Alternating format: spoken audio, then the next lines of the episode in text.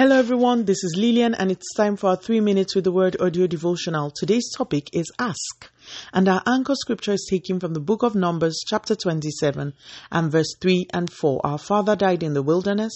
He was not among Korah's followers who banded together against the Lord, but he died for his own sin and left no sons.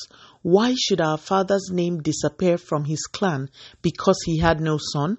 Give us property among our father's relatives.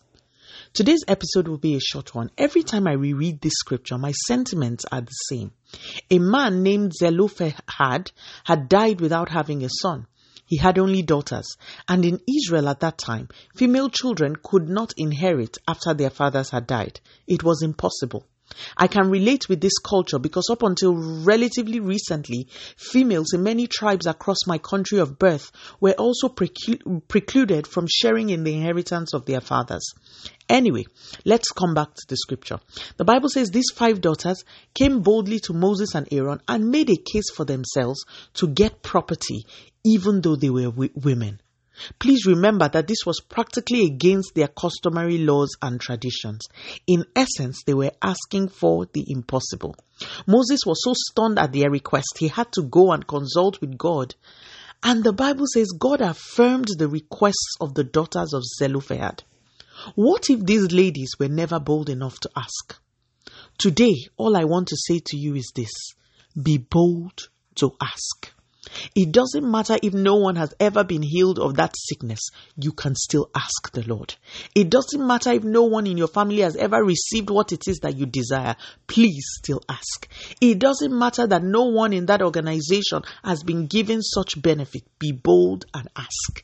Because the daughters of Zelophehad asked, God promulgated a new law in Israel. Listen to what verse 8 of that scripture says. God, now rewriting Israel's customary law, says, "Say to the Israelites, if a man dies and leaves no son, give his inheritance to his daughter."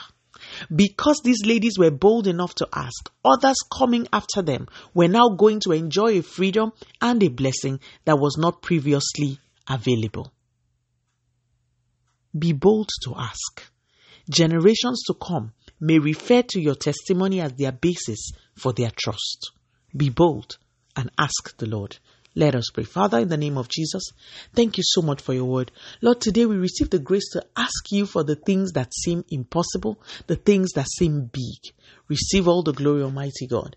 In Jesus' mighty name, we have prayed. Speak to you again soon. If you were blessed, please drop me a line on audiodevotional@yahoo.com or on our website at www.3minutesaudiodevotional.com.